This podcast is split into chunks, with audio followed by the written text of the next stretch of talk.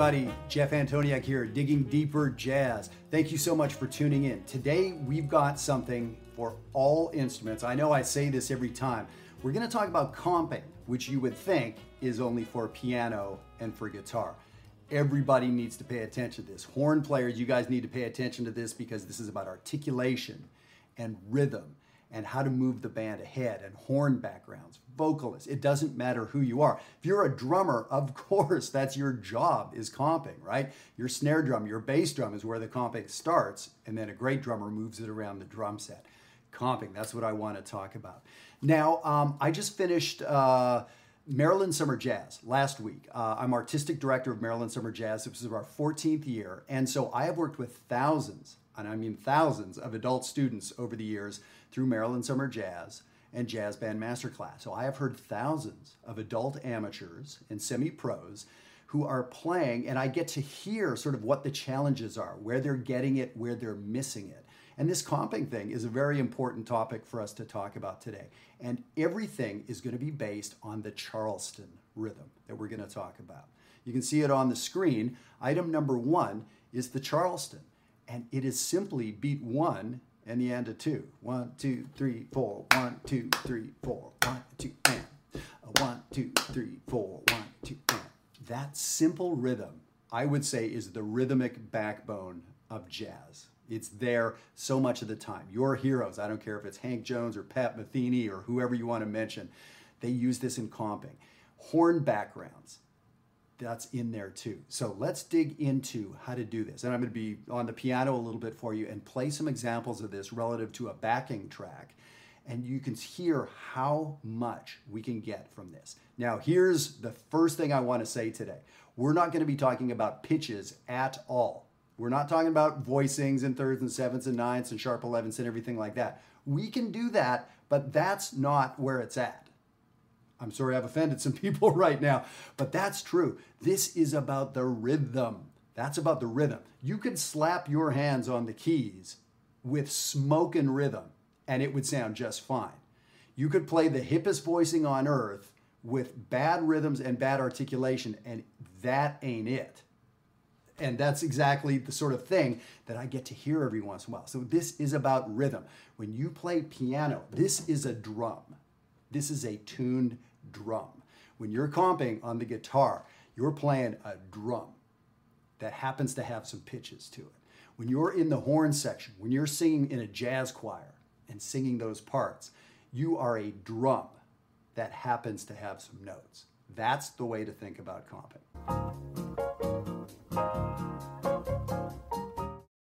So what I'm going to do is play through a simple blues tune for you and just use some simple voicings, thirds and sevenths and ninths, you know, three note voicings. Let's keep it simple, three note voicings. Uh, but again, don't listen to the voicings, listen to the rhythm.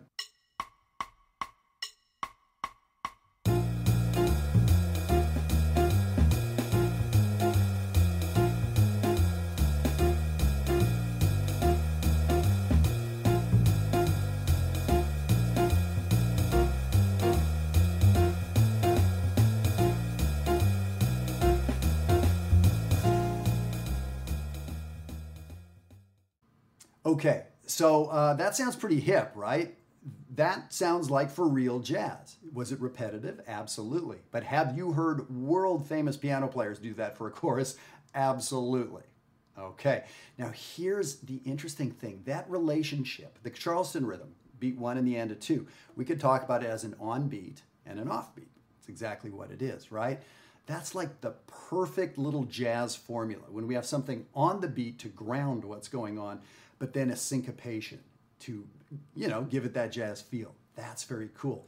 So what happens when we take this those two little notes, keep their relationship to each other, but move them to different parts in the measure? Well, that's what we have here. Look at item number two. Here, I've moved the entire thing an eighth note later. So instead of beat one, we see an eighth note on the end of one. Instead of the second note being on the and of two, it slid an eighth note later to three. So now we have the and of one and three. Let's hear what this sounds like, comping that entire thing, that one rhythm over and over through the blues.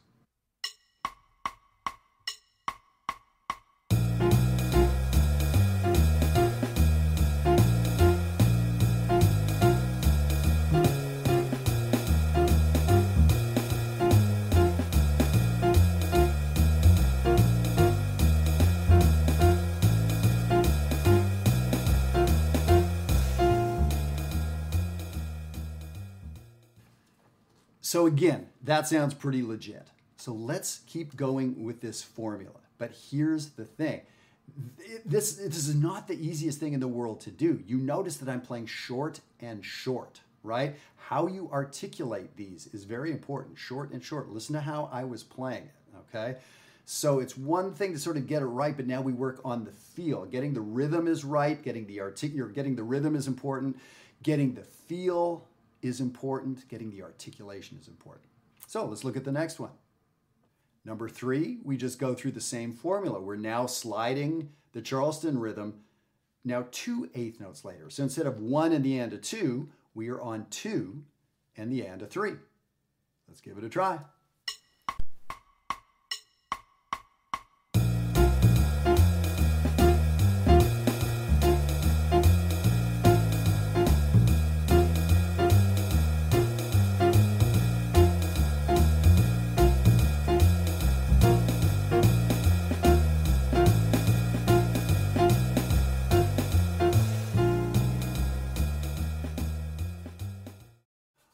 So by now you're seeing uh, that this is pretty hip, right? I mean, this just sounds good.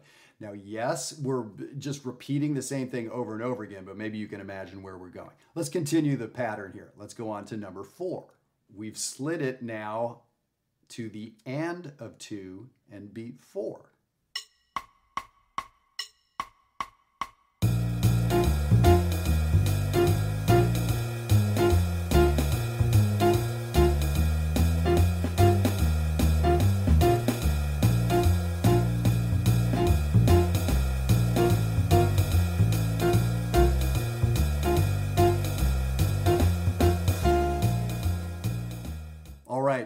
It just it just keeps sounding good, right?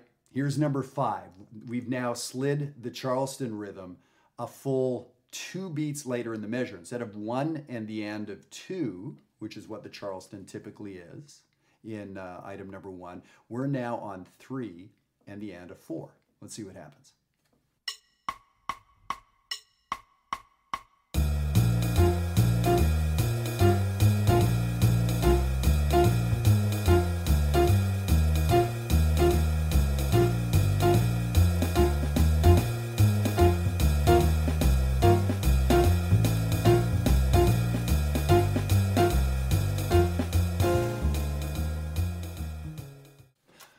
Okay, so you're seeing that that this is pretty amazing, right? You may prefer one over the other. Maybe you like number three better than number four. The bottom line is they all work. This is the kind of thing you should be doing. If you're getting ready to join us at jazzwire.net, if you're working on your comping, horn players, do this. Do this. That that short articulation thing. Play along with what I was doing. It's really hard to be precise and nail all those rhythms exactly right, exactly on the beat, and swung off the beat. This is a fantastic thing to work on. So you've probably figured out by now that we could actually mix and match these. You don't have to do a chorus of just number two. You can mix and match. How about if I do number one, number one, number two, number one? In other words, one, two, three, four, dot, dot, dot, dot, dot, dot, dot, dot. So just comping for four measures, we had a little form there. We did something, we did it again, we did something different, we did the first thing. AABA, that's a little song form. You can do that with your comping. It's very, very cool. It's very, very cool.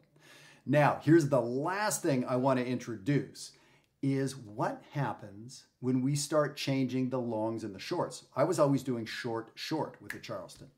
Dot, dot, dot, dot. Well, what happens now if we do long short? Do dot, do dot. We sustain the first chord, not with the pedal, but by holding the keys down. What happens if I do short long? Dot, da, dot, da. It totally changes everything. So this one Charleston rhythm can give you hundreds. I someone should do the math. Please, I know there's a mathematician out there how many variables are there with the five versions of the rhythm and then short, short, long, short, short, long? That's a lot. That's a lot of possibilities. And of course, we're not going to go through the math factorials or whatever. We're going to use our ears. But the bottom line is the combinations are insane and every one of them sounds good. So that's how you work on your uh, comping. So again, this is great for guitarists and piano players who need to work on their comping. That's your gig in the band. Sure, you love soloing. We love hearing you solo, but you spend 90% of your time comping. For us horn players, um, first of all, understanding what the bass and the drums and the piano are doing, the guitar back there, the people accompanying us. What is their language? What if we actually learned to speak their language? What if we actually paid attention to what they were doing? That's called teamwork. And that's what makes a good band, right? So I want the horn players to understand what's going on behind us and to be able to do it ourselves. That's where things get really powerful.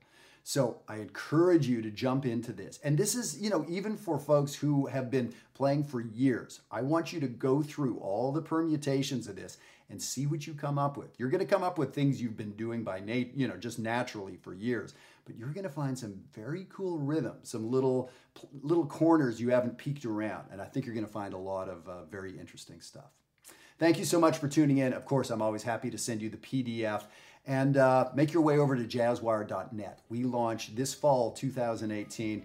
We have hundreds of people saving their spot from over 30 countries already. It's crazy. I can't wait to get started with you. Thanks so much.